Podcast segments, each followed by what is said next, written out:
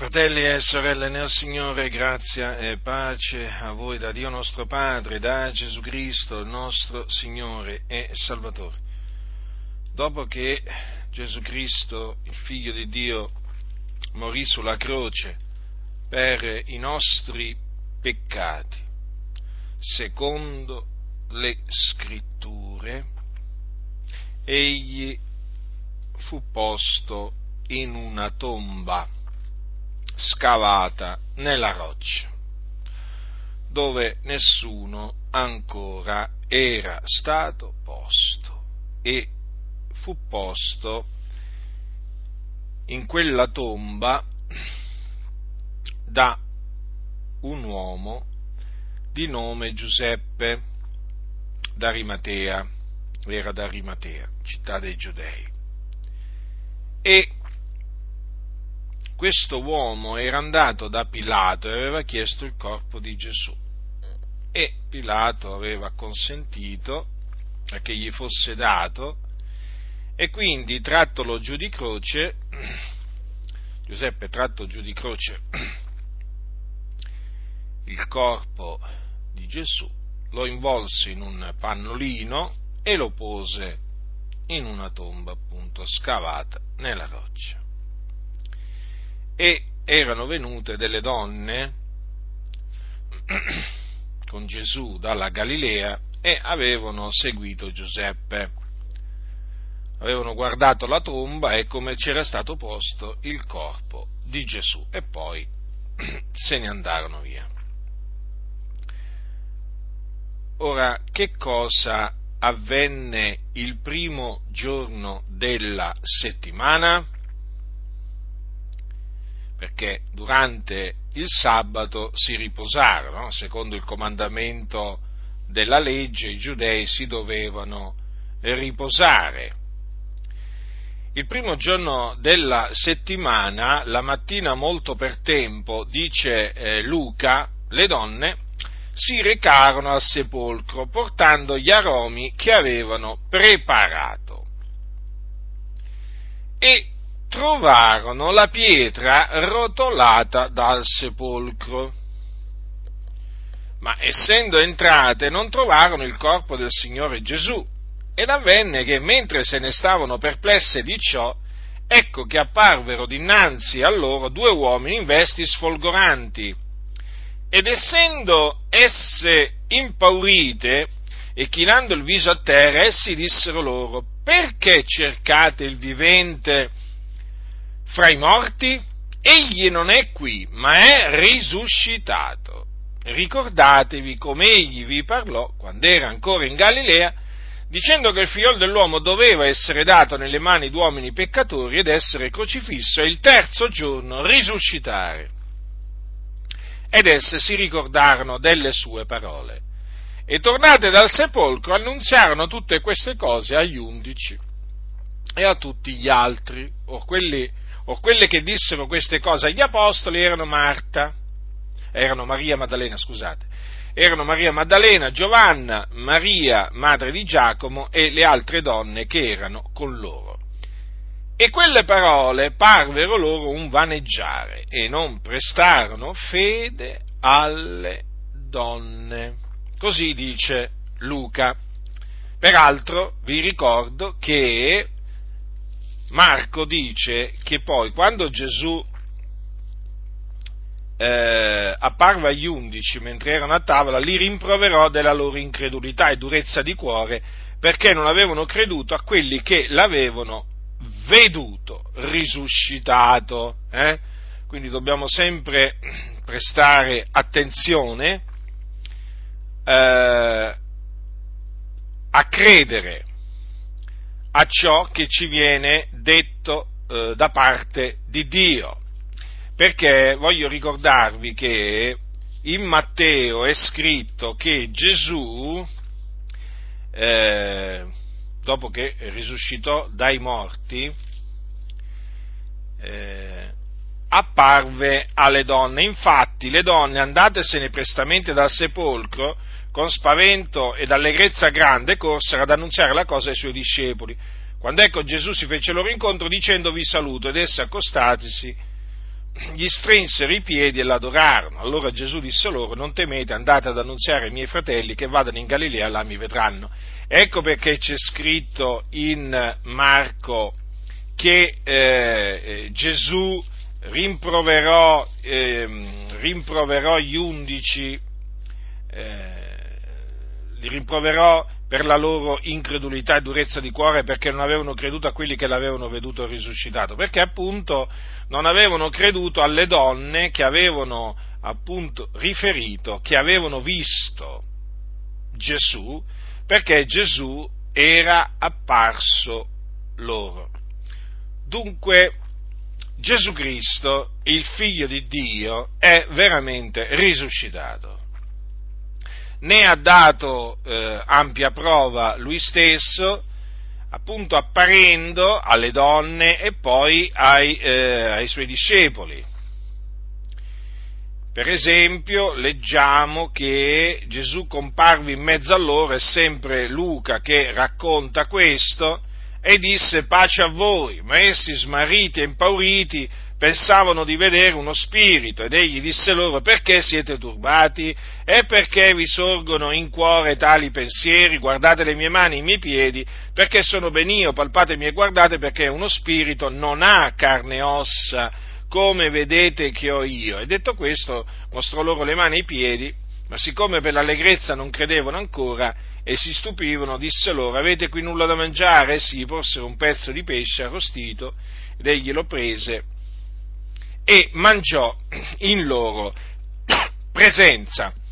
Dunque il Signore Gesù, eh, dopo essere morto, eh, dopo essere stato seppellito, attenzione, eh, perché la Bibbia parla del suo seppellimento, non ce ne scordiamo eh, del suo seppellimento.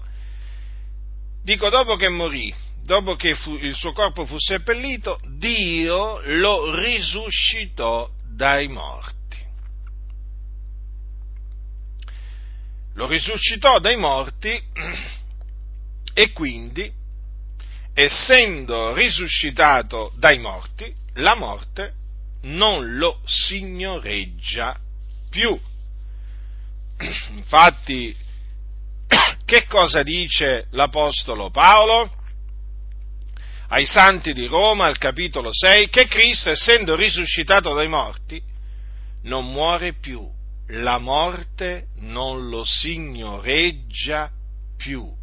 Egli infatti è il vivente quando apparve a Giovanni sull'isola, eh, di, eh, sull'isola di Patmo,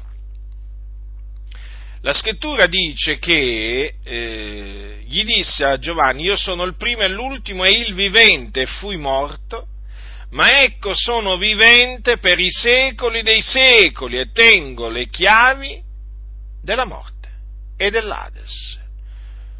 Dunque, Gesù non è più nel, nella tomba in cui fu posto perché egli è risuscitato dai morti. Fu Dio a risuscitarlo dai morti affinché si adempisse quello che Dio aveva preannunziato tramite Davide che era profeta, il quale infatti aveva detto in un salmo, anche la mia carne riposerà in speranza, poiché tu non lascerai l'anima mia nell'Ades e non permetterai che il tuo santo vegga la corruzione. Dirà Pietro, spiegando queste parole, Egli dunque, essendo profeta e sapendo che Dio gli aveva con giuramento promesso che sul suo trono avrebbe fatto sedere uno dei suoi discendenti, antivedendola parlò della risurrezione di Cristo, dicendo che non sarebbe stato lasciato nell'Ades e che la sua carne non avrebbe veduto la corruzione. Dunque, noi proclamiamo con ogni franchezza che non solo la morte di Gesù Cristo avvenne affinché si adempissero le scritture, ma anche la sua resurrezione avvenne affinché si adempissero le scritture. Per quanto riguarda la morte del Signore Gesù Cristo, che fu una morte espiatoria, vi ricordo che Isaia aveva detto secoli prima, egli è stato trafitto a motivo delle nostre trasgressioni, fiaccato a motivo delle nostre iniquità. Dunque, vedete, ecco perché, ecco perché quando annunziamo l'Evangelo diciamo che Cristo è morto per i nostri peccati, secondo le scritture, che fu seppellito e che risuscitò dai morti il terzo giorno, secondo le scritture. Ricordatevi quel secondo le scritture. È un'espressione che appunto attesta in maniera inequivocabile che sia la morte che la resurrezione del Cristo di Dio, cioè di Gesù di Nazareth, avvennero affinché si adempissero le scritture e quindi per il determinato consiglio di Dio, perché Dio aveva innanzi determinato che così avvenisse. Dunque Gesù vive, fratelli nel Signore, Gesù è vivente e sappiamo che egli è alla destra del Padre. Nei luoghi altissimi dove intercede per noi. Egli è il nostro avvocato, Gesù Cristo, il giusto, la propiziazione per i nostri peccati. E come dice Giovanni, e non soltanto, e non soltanto, dice Giovanni, per i nostri, ma anche per quelli di tutto il mondo. Dunque non esiste un'avvocata, nessuna avvocata in cielo, eh? mi, ri, mi, riferisco, ehm, mi riferisco a Maria, la madre di Gesù, che viene presentata come avvocatessa o avvocata in cielo. Eh? Maria, la madre di Gesù, è in cielo, perché morì, si dipartì dal corpo e andò ad abitare con il Signore in cielo, ma in cielo non prega per noi, non, eh, non fa da avvocata per noi, eh? è in cielo, con, assieme a Paolo, assieme a Pietro, a Giovanni e così via. Noi abbiamo un avvocato presso il Padre, cioè Gesù Cristo il giusto. Non esiste nessuna avvocata e naturalmente nessun altro avvocato, eh? perché c'è solo un mediatore tra Dio e gli uomini, Cristo Gesù uomo. Ricordatevi che alla, Gesù Cristo è alla destra di Dio, alla destra di Dio e là intercede per noi. Non c'è nessun altro per mezzo del quale noi possiamo andare a Dio o nel cui nome noi possiamo accostarci a Dio non c'è nessun altro, fratelli del Signore. A Dio ci si accosta solamente nel nome di Gesù Cristo, mediante il nome di Gesù Cristo, perché Lui è l'unico mediatore tra Dio e gli uomini. Non ci sono più mediatori, so, c'è un solo mediatore come c'è un solo Dio e quel solo mediatore ha un nome Gesù Cristo, il figlio dell'Iddio vivente. Dunque, dopo essere risuscitato dai morti, apparve eh, ai suoi discepoli e dopo alcune settimane fu assunto in cielo alla destra di Dio, dove egli è tuttora e dove intercede per noi. Dunque, la morte non lo signoreggia più. Io ritengo che questa dichiarazione sia una dichiarazione meravigliosa. Cioè il fatto, fratelli nel Signore, di sapere che Gesù, come dice qua, eh, come dice qua Paolo, non muore più. Eh? Guardate che è qualcosa di meraviglioso. Essendo risuscitato dai morti, non muore più la morte non lo signoreggia più. E di fatti Gesù, risuscitando dai morti, ha ottenuto un corpo immortale, un corpo quindi che non muore più. Pensate con quel corpo entrò a porte chiuse dai suoi discepoli. Hm? Quantunque fosse un corpo che poteva essere toccato, palpato. Infatti avete, avete ascoltato prima quando Gesù eh, rimproverò i suoi discepoli di, dicendo sono ben io. Eh? Eh, perché siete turbati? Perché vi sorgono in cuore tali pensieri? Guardate le mie mani e i piedi, perché sono ben io, palpatemi e guardate, perché uno spirito non ha carne e ossa come vedete che ho io. Quindi Gesù aveva carne e ossa, eh? non era uno spirito, aveva carne e ossa. Naturalmente quel corpo era lo stesso corpo che era stato trafitto sulla croce, eh, che era stato inchiodato sul legno della croce, ma era un corpo che era stato trasformato dalla potenza di Dio, era un corpo glorioso, era un corpo immortale. Dunque Gesù ha distrutto la morte. Sì, fratelli nel Signore, e io ripeto, bisogna proclamarlo eh, del continuo questo.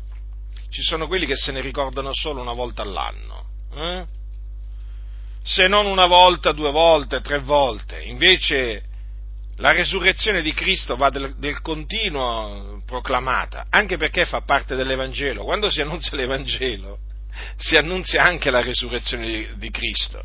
Non c'è un annunzio dell'Evangelo senza la resurrezione di Cristo. Perché proprio Paolo, quando ricorda ai santi di Corinto l'Evangelo che gli aveva annunziato, eh, non gli parla solamente della morte espiatoria di Cristo Gesù, ma anche della sua risurrezione. Ecco perché è di fondamentale importanza annunziare la, eh, la resurrezione del nostro Signore Gesù Cristo, che fa di lui il primogenito dei morti, hm? il primo uomo che è risuscitato dai eh, morti con un corpo immortale incorruttibile, glorioso. Vi ho detto prima che Gesù Cristo ha distrutto la morte, questo è scritto, lo dice, lo dice Paolo a, a, Timoteo, quando gli dice che eh, la grazia che ci è stata fatta in Cristo Gesù avanti i secoli è stata ora manifestata con l'apparizione del Salvatore nostro Cristo Gesù, il quale ha distrutto la morte e ha prodotto in luce la vita e l'immortalità mediante l'Evangelo. Dunque ha distrutto la morte, infatti non muore più, la morte non lo signoreggia più. Naturalmente però bisogna dire che eh, i, suoi, i discepoli del Signore Gesù eh, naturalmente hanno, quelli che sono già morti hanno visto la morte. Eh? E quelli che ancora non l'hanno vista la morte, non hanno gustato la morte, la gusteranno. Naturalmente esclusi quelli che saranno trovati viventi al ritorno del Signore. Ma viene il giorno in cui coloro che sono, eh, sono appunto morti in Cristo, o comunque quelli che sono di Cristo, risusciteranno, fratelli, in risurrezione di vita. E eh, che, cosa, che, cosa accadrà, eh, che cosa accadrà quel giorno? Che i morti risusciteranno incorruttibili. Questo avverrà alla venuta del nostro Signore Gesù Cristo. Quindi i morti risusciteranno incorruttibili mentre i viventi saranno, saranno mutati. Perché dice Paolo, bisogna che questo corruttibile rivesta incorruttibilità e che questo mortale rivesta immortalità. E quando questo corruttibile avrà rivestito incorruttibilità e questo mortale avrà rivestito immortalità, allora sarà adempiuta la parola che è scritta, la morte è stata sommersa nella vittoria, o morte dov'è la tua vittoria, o morte dov'è il tuo dardo? Quindi queste, eh, questa parola, questa scrittura ancora ha da adempiersi, perché? Perché ancora eh, credenti, ci sono credenti che muoiono, hm? ma viene il giorno, quel giorno, eh, quel giorno si avvicina, quando eh, l'ultimo nemico, che è la morte, sarà distrutto. Mm? Perché l'ultimo nemico che sarà distrutto sarà la morte. Mm? E quindi quel giorno la morte sarà posta sotto i piedi del Signore. Infatti dice la scrittura, poiché bisogna che egli regni finché abbia messo tutti i suoi nemici sotto i suoi piedi. L'ultimo nemico che sarà distrutto sarà la morte. Quindi noi siamo fiduciosi, fratelli nel Signore, fiduciosi che eh, quello che ancora eh, si deve adempiere si adempirà. Intanto però dobbiamo dire e proclamare che la morte non signoreggia più il Signore Gesù Cristo. E Paolo prende proprio spunto da ciò, o si basa su ciò, per proclamare eh, a tutti noi che il peccato non ci signoreggerà a noi. E spiega anche la ragione. Questo Paolo lo spiega ai santi di Roma, ai quali dice quanto segue. Se siamo divenuti una stessa cosa con lui per una morte somigliante alla sua, lo saremo anche per una risurrezione simile alla sua.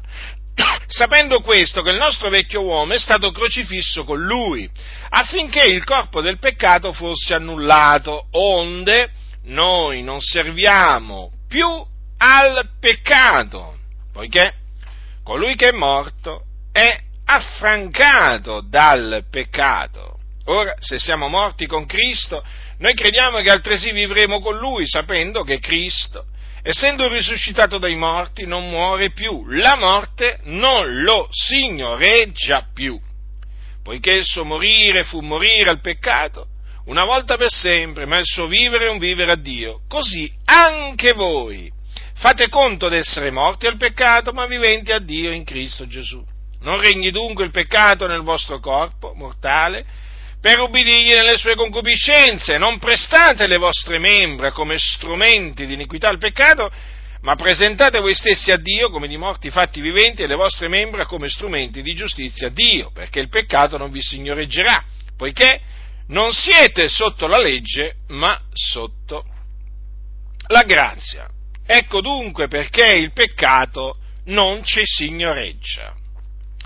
Perché noi siamo sotto sotto la grazia, non siamo più sotto la legge. Ma badate bene che noi non siamo più sotto la legge perché il Signore ci ha riscattati dalla legge, ci ha sciolti dai legami della legge. Badate bene, questo è fondamentale, fratelli nel Signore. Questo è fondamentale. Perché noi siamo divenuti morti alla legge mediante il corpo di Cristo, eh? per naturalmente appartenere a Cristo, a colui che è risuscitato dai morti.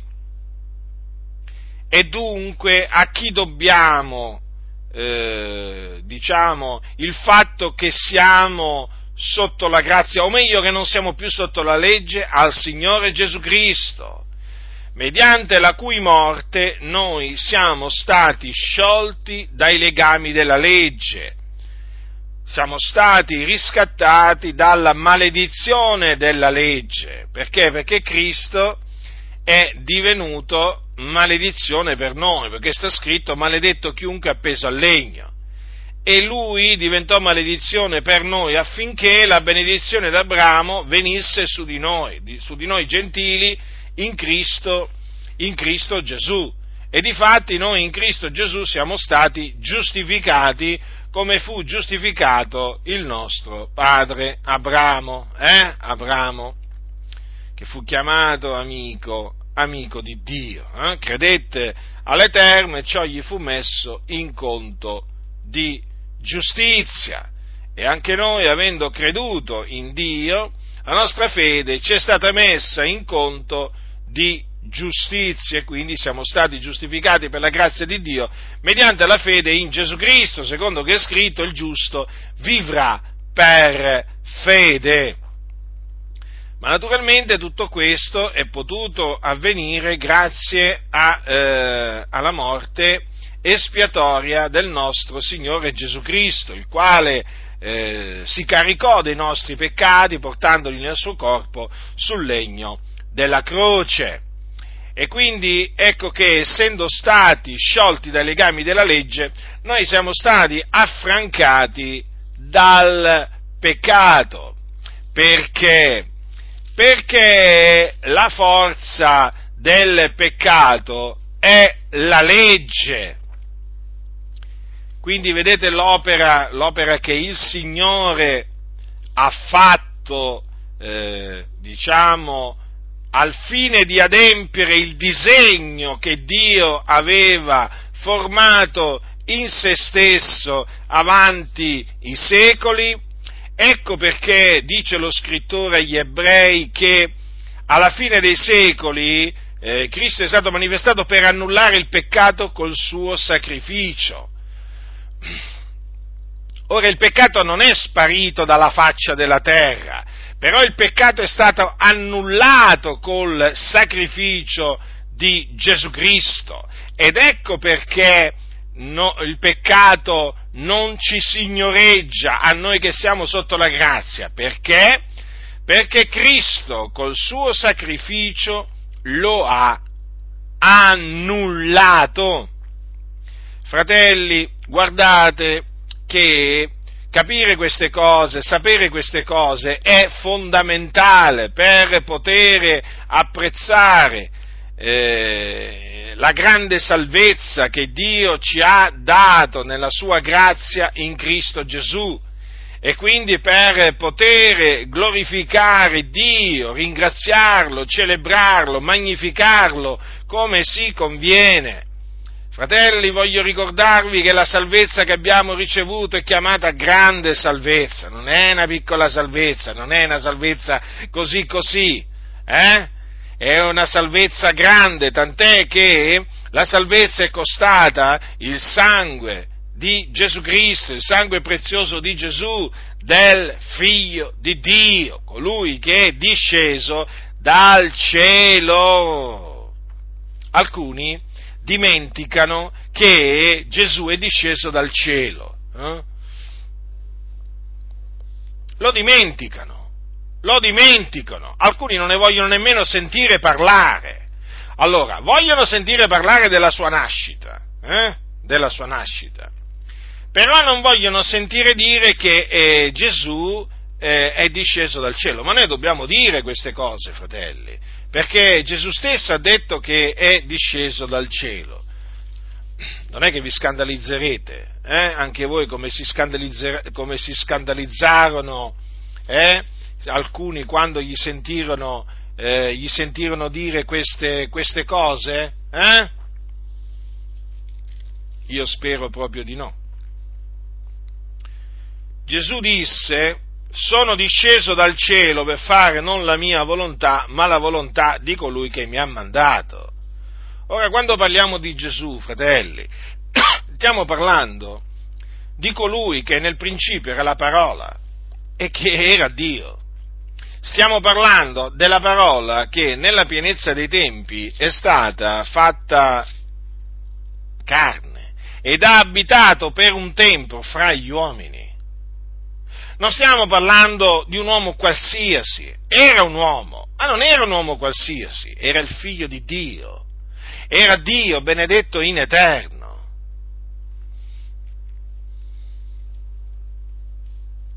E dunque la salvezza che noi abbiamo ottenuto, l'abbiamo ottenuta grazie a quello che ha fatto il figlio di Dio, discendendo dal cielo. È una grande salvezza. Questa così grande salvezza, la salvezza dal peccato. Infatti siamo stati liberati dai nostri peccati o siamo stati affrancati dal peccato e questo col sangue di Gesù Cristo.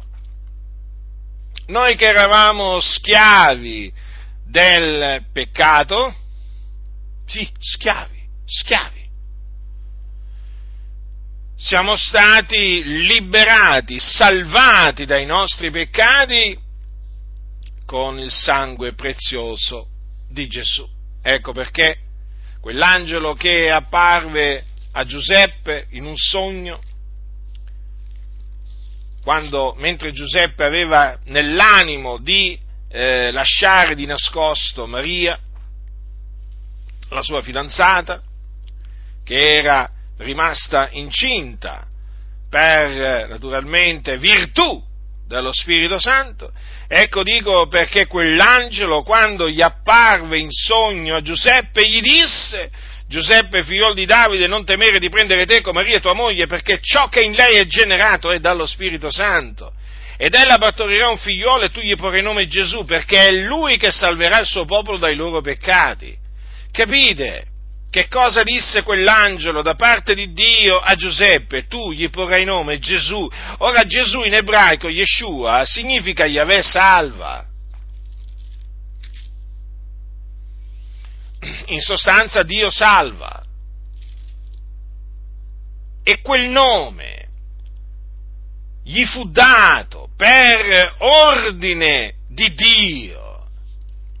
Badate bene alla spiegazione che diede, che diede quell'angelo. Marcatevela, tenetevela sempre davanti ai vostri occhi, perché è Lui che salverà il suo popolo dai loro peccati. Lui, capite? Gesù Cristo, Gesù chiamato Cristo, non Maria, sua madre, perché l'hanno fatta diventare pure corredentrice. Ormai praticamente nel mondo ci sono centinaia di milioni di persone, mi, riferisco ai cattolici romani, che si affidano a Maria per la loro salvezza, a corredentrice, ma ormai è a salvatrice, perché a lei si rivolgono, a lei si appoggiano, a lei invocano, eh, per essere salvati. Ma vi rendete conto? Dio ha mandato il suo figliolo nel mondo per essere il salvatore del mondo, e qui centinaia di persone, centinaia di milioni di, pers- di, persone nel mondo praticamente hanno fatto diventare Maria la madre di Gesù, la, la salvatrice del mondo. La salvatrice del mondo, salvatrice che non salva proprio nessuno, eh? perché quello che gli viene attribuito a Maria è un inganno satanico. Maria non può assolutamente salvare nessuno, nessuno, nessuno, tant'è che lei ebbe bisogno di essere salvata. Infatti nel suo eh, famoso cantico eh, eh, disse l'anima mia magnifica il Signore, lo spirito mio esulta in Dio mio Salvatore. Considerate come ha chiamato Dio, il suo Salvatore. Quindi Ecco perché bisogna predicare ai cattolici, ai cattolici romani, stavo dicendo mariani, i cattolici mariani, no, ma i cattolici romani sono mariani. Eh, bisogna, bisogna, dire ai mariani di ravvedersi, di convertirsi dal marianesimo a Cristo Gesù, il Salvatore del mondo. Dunque è Lui che salverà il suo popolo dai loro peccati. È Lui che ci ha salvati, fratelli, dai nostri peccati con il suo sangue. Quindi, mediante lo spargimento del suo sangue e naturalmente risuscitando dai morti il terzo giorno. Tant'è che se Cristo non fosse risuscitato dai morti, fratelli, noi saremmo ancora schiavi del peccato, noi saremmo ancora nei nostri peccati. Avete compreso dunque perché l'Apostolo Paolo disse ai santi di Corinto, eh, nel confutare quelli che dicevano in seno alla chiesa di Corinto che ehm, non c'era risurrezione dei morti? Avete compreso perché eh, Paolo ha detto eh, se Cristo non è risuscitato vana è la vostra fede, voi siete ancora nei vostri peccati? Avete capito? Eh? Sì perché Gesù Cristo morì per i nostri peccati, ma se non fosse risuscitato, se non fosse risuscitato, non avrebbe annullato il peccato e quindi noi saremmo ancora nei nostri peccati. Ma proprio perché Gesù Cristo è risuscitato dai morti, noi non siamo nei nostri peccati. Eh? Noi non siamo più schiavi del peccato, noi siamo stati affrancati dal peccato. Affrancati dal peccato, ma per fare che cosa? Per servire la giustizia. Infatti dice, dice essendo stati affrancati dal peccato, siete divenuti servi della giustizia. Allora, prima eravamo servi del peccato. Oh, lo dice la Sacra Scrittura, eh, fratelli nel Signore, che eravamo, eravamo, eravamo, non siamo più quindi. Si è ringraziato Dio che eravate bensì servi del peccato, lo dice Paolo, eh, i santi di Roma, eravate, eravate. Quindi eravamo servi del peccato. Eh? Ma avete di cuore ubbidito a quel tenore di insegnamento che vi è stato trasmesso ed essendo stati affrancati dal peccato siete divenuti servi della giustizia. Quindi non siamo più servi del peccato, siamo servi della giustizia. Allora quelli che continuano a dire, quei credenti che continuano a dire siamo tutti peccatori, stanno dicendo siamo, siamo tutti al servizio del peccato, o meglio, si stanno includendo tra quelli che servono il peccato, perché i peccatori sono quelli che servono il peccato, i servi del peccato. Cioè, io dico, ma la scrittura la leggete? Eh? Sì, io credo che voi la, leggi- la, leggiate, ma io credo che voi leggiate quello che vi pare e piace a voi. Io credo che ci sono intere parti della Sacra Scrittura che voi non leggete. Magari vi limitate, limitate a leggere il, um, il, verso del giorno eh? o la promessa del giorno. Eh? Adesso c'è questa moda Dovete leggere le scritture, dovete investigare le scritture, altro che il verso del giorno. Dunque, ascoltatemi, fratelli e sorelle nel Signore, eh, ve lo dico per l'ennesima volta, a voi che dite siamo tutti peccatori, siamo tutti peccatori, ormai questa filastrocca ha stancato ma soprattutto ha stancato il Signore perché è una menzogna. Se il Signore vi ha salvati dai vostri peccati, non potete dire che siete ancora dei peccatori, perché è come se stesse, voi steste dicendo che siete ancora servi del peccato, ma allora non siete stati affrancati dal peccato, ma allora siete ancora schiavi del peccato, ma allora siete ancora nemici di Dio, ma ancora eh, siete sulla via della perdizione, ma allora avete bisogno di ravvedervi, di convertirvi, di credere nell'Evangelo per essere salvati salvati. Quindi, o siete o non siete. Se non siete, nel senso, se non siete servi del peccato, non dovete dire che siete, eh, se non siete più servi del peccato, eh, perché il Signore vi ha salvati, non dovete assolutamente più dire siamo dei peccatori, perché è come se voi stesse dicendo, eh, guardate, adesso diciamo rincaro la dose, come si suol dire. È come se voi stesse dicendo che l'ira di Dio è sopra di voi. È come se voi stesse dicendo che v'è condanna per voi. È come se voi stesse dicendo che siete tenebre. È come se voi stesse dicendo che siete annoverati tra gli ingiusti. Eh?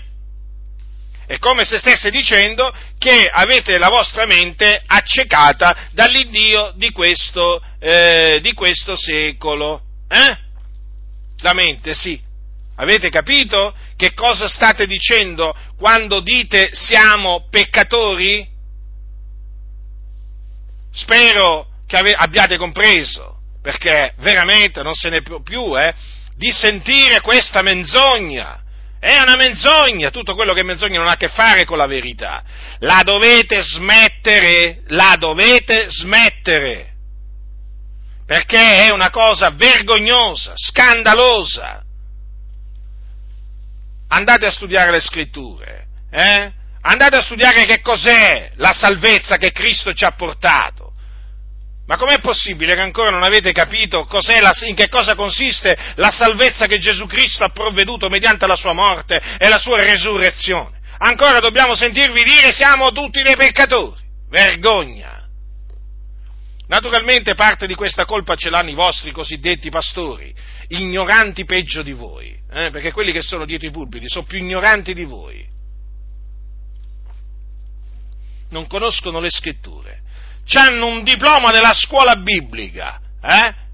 E ancora dicono questi insensati, siamo tutti peccatori. E allora, se siete tutti peccatori, ravvedetevi, convertitevi e credete nell'Evangelo, eh? Per essere salvati. L'avete detto voi, lo state dicendo voi. E allora io altresì vi dico, ravvedetevi e credete nell'Evangelo, affinché mediante la fede nel Signore Gesù Cristo siate salvati dai vostri peccati, otteniate la remissione dei vostri peccati, siate riconciliati con Dio e scampiate veramente al fuoco dove siete diretti. Ah, siete voi che lo dite con la vostra bocca che siete dei peccatori. Quindi io mi baso su quello che voi dite. A voi fratelli nel Signore, dunque siamo stati affrancati dal peccato per servire la giustizia. Dunque, e questa è la ragione per cui dobbiamo mettere le nostre membra, dobbiamo usare le nostre membra come strumenti di giustizia a Dio e non dobbiamo fare regnare il peccato nel nostro corpo mortale per, ubi, per ubbidirgli nelle sue concupiscenze. Non dobbiamo prestare le nostre membra come strumenti di iniquità al peccato. Appunto, perché colui che è morto è affrancato al peccato. Noi siamo morti con Cristo, fratelli.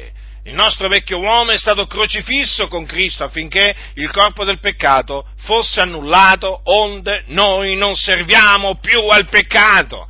Ecco perché è di fondamentale importanza predicare Cristo, Lui crocifisso, potenza di Dio e sapienza di Dio perché è mediante la fede in Gesù Cristo che l'uomo peccatore, servo del peccato, viene affrancato dal peccato e fatto diventare servo della giustizia. Veramente meravigliosa opera del Signore. Considerate, fratelli, eh, che quando eravamo servi del peccato eravamo liberi riguardo alla giustizia. Eh? Eh sì, perché praticamente noi avevamo in odio la giustizia, noi non servivamo la giustizia, ma servivamo il peccato. Eh? Vedete il Signore che cosa ha fatto? Che opera meravigliosa che ha fatto? L'opera della salvezza è un'opera meravigliosa. E dunque, eh, essendo stati appunto affrancati dal peccato, il peccato non ci signoreggia, eh, noi dobbiamo eh, appunto servire la giustizia. Perché? Perché eh, abbiamo per frutto la nostra santificazione. Eh sì, e la nostra santificazione, eh, diciamo come frutto, noi la, eh, la procacciamo eh, prestando le nostre membra al servizio della giustizia. Al servizio della giustizia. Non è meraviglioso questo, fratelli del Signore? Io la ritengo veramente una cosa meravigliosa. Dio fa veramente cose meravigliose, fratelli. Noi lo dobbiamo glorificare, celebrare, magnificare per le grandi cose che Egli fa e ha fatto nella nostra vita. E dunque abbiamo per frutto la nostra santificazione. Ecco perché, ecco perché dobbiamo vigilare e dobbiamo stare attenti al fine di non rimanere sedotti da vani ragionamenti, che sono i vani ragionamenti di, quelli, di quei cianciatori, ribelli, seduttori di menti che appunto predicano la cosiddetta ipergrazia. Questa eh, praticamente dottrina della questa cosiddetta ipergrazia praticamente può essere riassunto, diciamo, in questi termini. Pecca, tranquillo, continua a peccare. Tanto sei sotto la grazia. Tanto la salvezza non la potrai perdere. Tranquillo, continua a peccare. Vuoi rubare? Ruba. Vuoi bestemmiare? Bestemmia. Vuoi unirti carnalmente con una meretrice? Fallo tranquillamente. Vuoi diventare omosessuale? Ma sì, dai, puoi farlo. Sei sotto la grazia, non temere, non temere, sei sotto la grazia. Dio ti accetta così come sei. Dio ti accetta per ciò che sei, non per ciò che fai. Eh?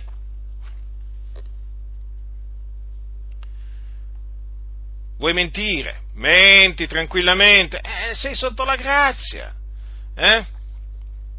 E potrei proseguire, potrei proseguire con la lista dei peccati che questi incitano a fare, perché poi io li ho ascoltati questi e tutti, ripeto tutti, alla fine, poi alla fine, eh, alla fine ti trasmettono questo messaggio, che tu sei libero di peccare, perché sei sotto la grazia. E non solo, se qualcuno, se qualcuno dice non rubare, hm? faccio un esempio, o non mentire. Sapete che cosa dicono questi seduttori di menti? Ecco è arrivato il legalista, ecco è arrivato quello che predica la salvezza per opere. Avete capito come la mettono questi scellerati? Eh? Cioè loro pensano che quando noi esortiamo i santi a santificarsi e quindi a, ehm, a, a non mettere, eh, diciamo, a non presentare le loro membra come strumenti di iniquità al, al peccato, loro pensano, loro vogliono fare credere che noi stiamo insegnando la salvezza per opere, ma noi non stiamo insegnando la salvezza per opere, noi stiamo insegnando la santificazione mediante il servizio della giustizia. Ecco che cosa stiamo insegnando, ma loro, ma loro della santificazione non vogliono sentire parlare, non vogliono sentire parlare di servire la giustizia, non ne vogliono sentire parlare, infatti non ne parlano, eh? perché chiaramente se dovessero parlare del servire la giustizia dovrebbero naturalmente parlare dei tanti comandamenti che gli apostoli ci hanno dato da parte di Dio, la, mediante la cui osservanza si serve la giustizia, perché la giustizia la si serve osservando i comandamenti di Dio in Cristo Gesù. Ma questi sono degli scellerati, questi sono eh, degli scellerati che menano in perdizione con loro le anime, coloro che loro riescono a sedurre. Ecco dunque perché Paolo disse nell'epistola ai santi di Roma, che dunque peccheremo noi perché non siamo sotto la legge ma sotto la grazia? E quale fu la sua risposta? Così non sia. Eh? Invece, quelli dell'ipergrazia, a questa domanda, sapete come rispondono? Così sia. Certo, perché per loro si deve peccare. Ma come? Ma non li vedete poi che sono dei peccatori? Cioè, già come si presentano, già come si presentano, ma anche come, come parlano, si capisce che sono dei peccatori, hanno un parlare volgare, sono schernitori, buffoni, eh? questi vanno bene al circo, eh? o, in qualche, o in qualche club dove fanno ridere, ma questi non sono servitori del Signore, questi sono schernitori perché hanno come caratteristica di, quella di schernire coloro che si santificano nel timore di Dio, quelli che camminano nel timore di Dio. Eh? E allora peccheremo noi perché non siamo sotto la legge ma sotto la grazia? Noi rispondiamo così non sia, eh? ma perché noi serviamo il Signore Gesù Cristo. Loro invece rispondono, ma certo, così sia, ma pecca. Oè, attenzione, non è che te lo dicono chiaramente, eh, lo devi capire tu. Eh? Perché quelli sono capaci a dirti, beh, ma dove mai io ho affermato, dove mai io ho detto pecca, pecca sempre di più? Capite? Questi sono furbi. Sapete, ci sono due mo- vari modi per trasmettere le false dottrine.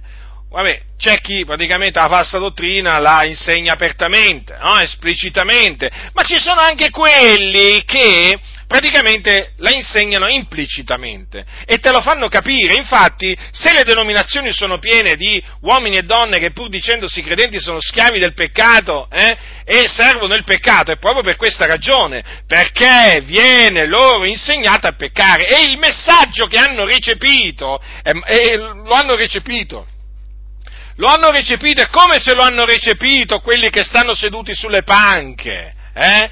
È un messaggio implicito, eh? è un messaggio implicito, ma l'hanno ricepito e noi vediamo, e noi lo vediamo che l'hanno ricepito questo messaggio. Eh? Ma, basta vedere, ma basta vedere questi scellerati come si presentano. Eh? ma basta vedere come si presentano, come parlano, ma parlano come i, donna, i donnaioli, eh? ma parlano come i ladri, come i furfanti, come ma come la gente del mondo, anzi c'è certa gente del mondo che è meglio di costoro, anzi vi dirò di più, c'è certa gente del mondo che appena li sente, appena li vede dice, ma chi sono questi qua? Ma saranno mica servi del Signore questi, non è possibile. E hanno ragione, perché anche tanta gente del mondo si accorge che questi sono degli scellerati, questi fanno finta di essere servi del Signore, o meglio, come ha detto qualcuno, giocano a fare i pastori, eh? o i predicatori, fate voi, eh? O gli apostoli, o i profeti, perché sapete, ci sono quelli che giocano a fare i pastori, poi ci sono quelli che giocano a fare gli apostoli, ci sono quelli che giocano a fare i profeti, gli evangelisti, i dottori, e insomma ci sono vari giochi, no? Poi ognuno si, scelse, si sceglie il suo gioco preferito, no? Per esempio, ci sono quelli che hanno scelto di giocare a fare il pastore, hm? è un po' come quando nelle famiglie di costoro no, i bambini giocano, sapete, dice che a che gioco giochiamo? Dai, giochiamo a fare il pastore. Vabbè, generalmente giocano a fare il pastore perché nella loro denominazione si sente parlare sempre del pastore, eh? Però dove si, dove si, sente anche parlare dell'apostolo, c'è anche il bambino che gioca a fare l'apostolo. Eh? Ma certo, fratelli del Signore, è tutta una finzione, è tutto un gioco, sono tutti dei giocatori o giocolieri o... Insomma, questa gente qua non sono servi del Signore.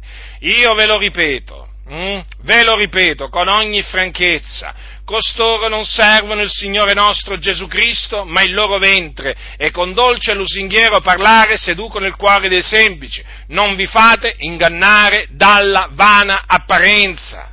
Eh? Quindi,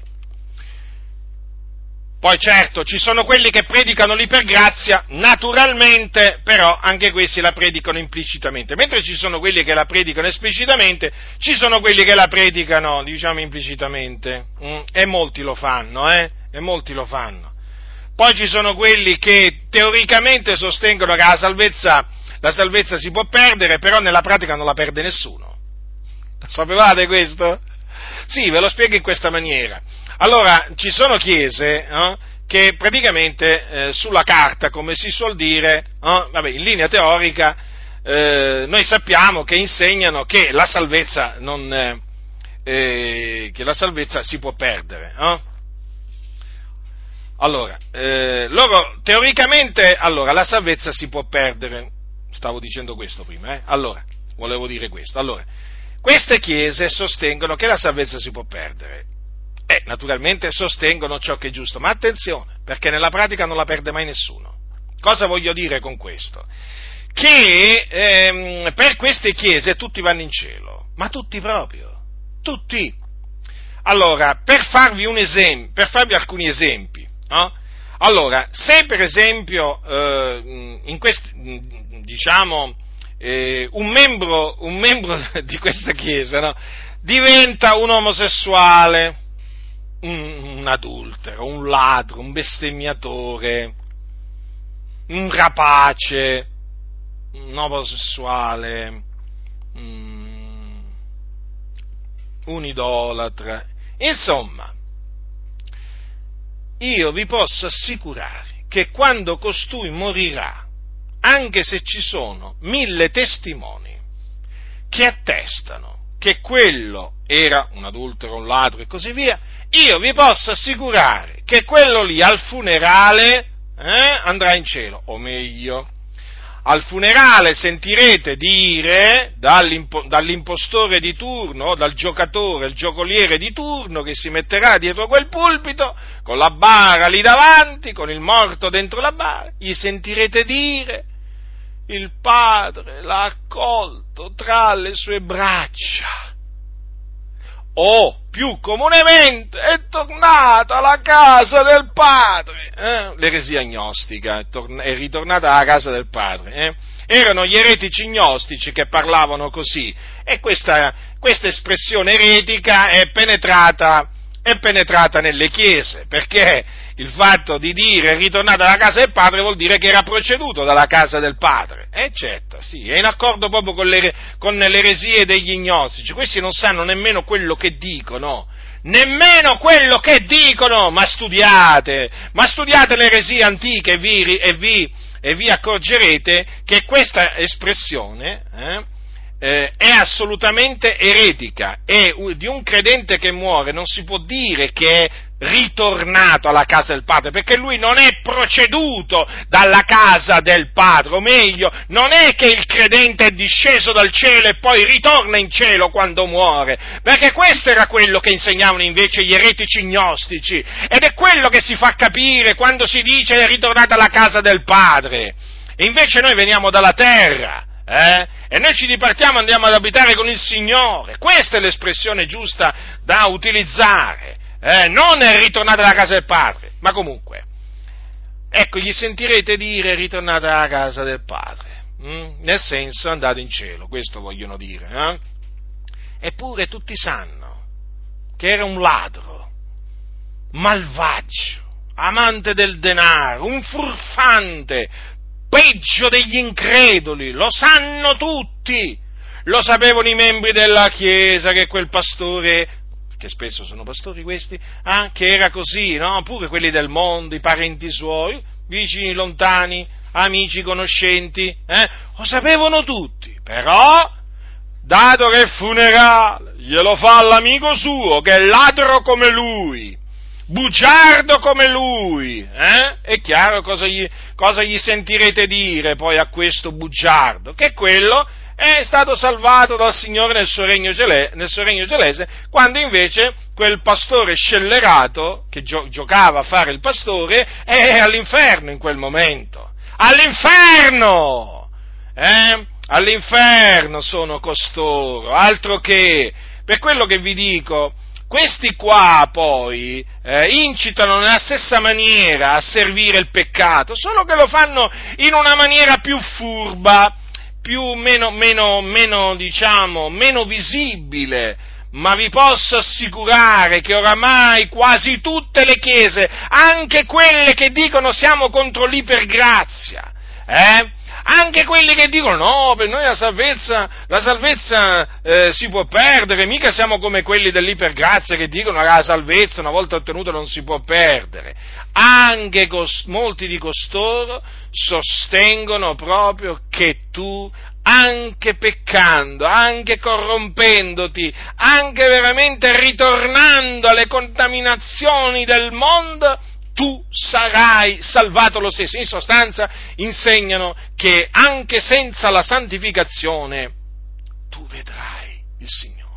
Mentre la scrittura dice che senza la santificazione nessuno vedrà il Signore, loro dicono anche senza la santificazione tu vedrai il Signore. E difatti tanti membri di, di queste chiese sono all'inferno perché avevano recepito questo messaggio. Ma sì, ma chi me lo fa fare? Ma, ma che veramente? Eh? Ma che torniamo all'età della pietra qua, ti dicono? Eh? Ma che ci facciamo, ci facciamo suore adesso, ti dicono? Eh? Ma che ci facciamo frati allora? Eh? Ma quale santificazione? Ma noi siamo sotto la grazia e quindi si danno al peccato. Fanno tutto quello che è in abominio a Dio, quello che Dio vieta, lo fanno. Tanto dicono siamo sotto la grazia. Poi c'è un'altra espressione che gli piace molto, siamo liberi, siamo liberi, eccetto, sì, sì, sì, liberi, hm? liberi? Beh sì, allora io userò questa espressione che ha usato l'Apostolo Paolo. Sì, voi siete liberi riguardo alla giustizia. Ecco che cosa siete. Eh? Sì, sì, siete liberi riguardo alla giustizia, che tradotto significa siete servi del peccato. Fratelli, non vi fate ingannare. La libertà che proclamano molte chiese è la libertà di peccare, non è la libertà dal peccato. Noi predichiamo la libertà dal peccato. Questi predicano la libertà di peccare. Mi pare che ci sia una grande differenza. Eh? Quindi non date ascolto a questi bugiardi che, trasci- che veramente trascinano all'inferno le anime. Peccheremo noi perché non siamo sotto la legge ma sotto la grazia? Così non sia. Quindi noi siamo sotto la grazia, ma badate bene che anche sotto la grazia ci sono dei comandamenti, eh? da osservare, no? perché alcuni pensano che i comandamenti c'erano solamente no, sotto la legge. No, no, i comandamenti ci sono anche sotto la grazia. Leggete, guardate, ah, allora, leggete la storia di Gesù di Nazareth, ma guardate che Gesù ha dato, ha dato tanti comandamenti. Gesù. Leggete le epistole di Paolo, guardate che Paolo ha dato tanti comandamenti da parte di Dio. Eppure Eppure, ma Paolo non era sotto la grazia. A me risulta che fosse sotto la grazia. Quanti comandamenti che ha dato Paolo. Pensate che l'Apostolo Paolo ha detto,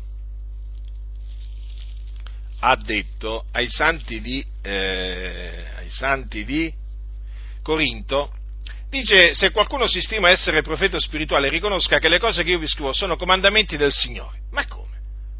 Ma come? L'Apostolo Paolo che era sotto la grazia dava comandamenti, ordinava, comandava di fare questo, di non fare quest'altro. E ha detto, le cose che io vi scrivo sono comandamenti del Signore. Ma allora ci sono dei comandamenti del Signore sotto la grazia. Certo che ci sono comandamenti del Signore, non è che sotto la grazia qui viviamo come ci pare e piace. Vai dove il cuore ti porta, ti dicono. Cuore ingannevole, insanabilmente maligno. Non lo seguire. Segui la parola del Signore e non rimarrai confuso, ma se segui il tuo cuore ossia se segui il tuo discernimento rimarrai confuso e svergognato. Paolo diceva, disse anche ai santi di Tessalonica, sapete quali comandamenti vi abbiamo dati per la grazia del Signore Gesù? Ma come? Ma come? Ma non c'è una contraddizione qui allora? Paolo dice che dato, avevano dato, dei, lui e naturalmente anche gli altri apostoli, ai santi dei comandamenti per la grazia del Signore Gesù. Certo, fratelli del Signore che quello che appunto dettero gli apostoli alla Chiesa lo dettero per la grazia del Signore Gesù. Comandamenti, non consigli, comandamenti, fratelli. Quindi sotto la grazia ci sono comandamenti. Eh? Quanti ce ne sono di comandamenti?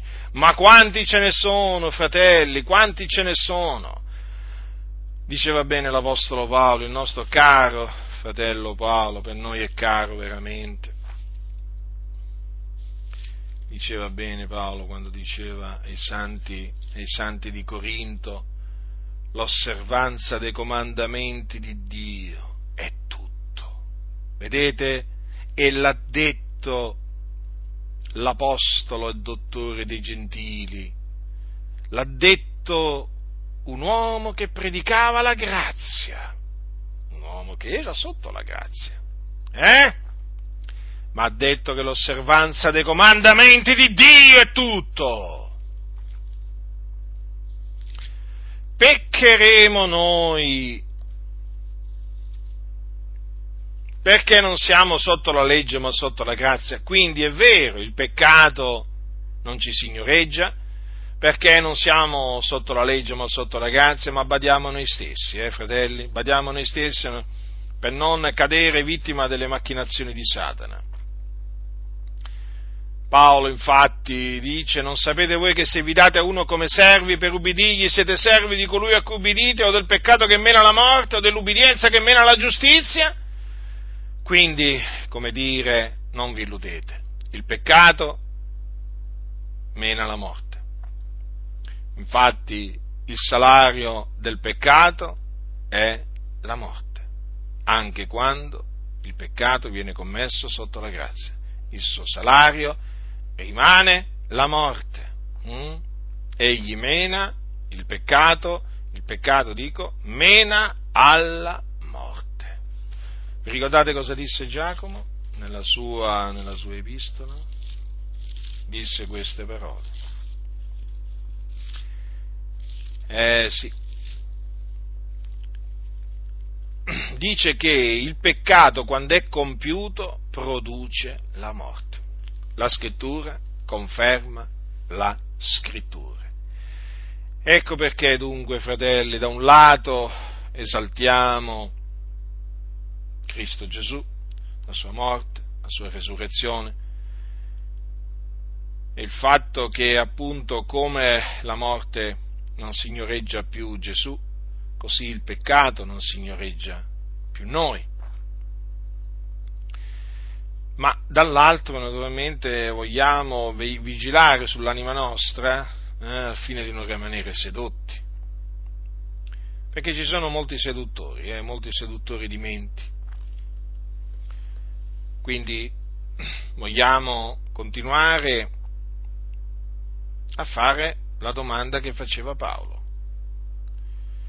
Ma non solo a fare la domanda che faceva Paolo, ma anche a rispondere nella maniera in cui rispondeva Paolo. Attenzione a non cambiare la risposta. La, la domanda è quella, eh, la risposta è quella, ma stiamo attenti, eh, fratelli, a non cambiare la risposta, perché molti hanno nel tempo cambiato la risposta e si sono messi di nuovo a servire il peccato che li ha menati alla morte. Eh sì, eh sì perché disse bene l'Apostolo Paolo, sempre ai santi di Roma, disse queste parole, se vivete secondo la carne, voi morrete. Vivere secondo la carne significa vivere peccando. Ecco perché dice Paolo, peccheremo noi perché non siamo sotto la legge ma sotto la grazia? Così non sia. Perché se noi viviamo secondo la carne morremo, fratelli. Ma giustamente Paolo dice, ma noi che siamo morti al peccato, come vivremmo ancora in esso? Eh, come possiamo noi ancora vivere nel peccato? Noi che siamo morti al peccato mediante la morte del Signore Gesù Cristo? Quindi nessuno vi seduca con vani ragionamenti, fratelli del Signore. Il peccato non vi signoreggia, perché non siete sotto la legge ma sotto la grazia. Ma badate bene a pensare che sotto la grazia si possa peccare perché se vi date al peccato come servi per ubbidigli, dovete sapere che il peccato vi menerà alla morte. Allora, allora diciamo come Paolo, non regni dunque il peccato nel vostro corpo mortale per ubbidigli nelle sue concupiscenze. La grazia del Signore nostro Gesù Cristo sia con tutti coloro che lo amano con purità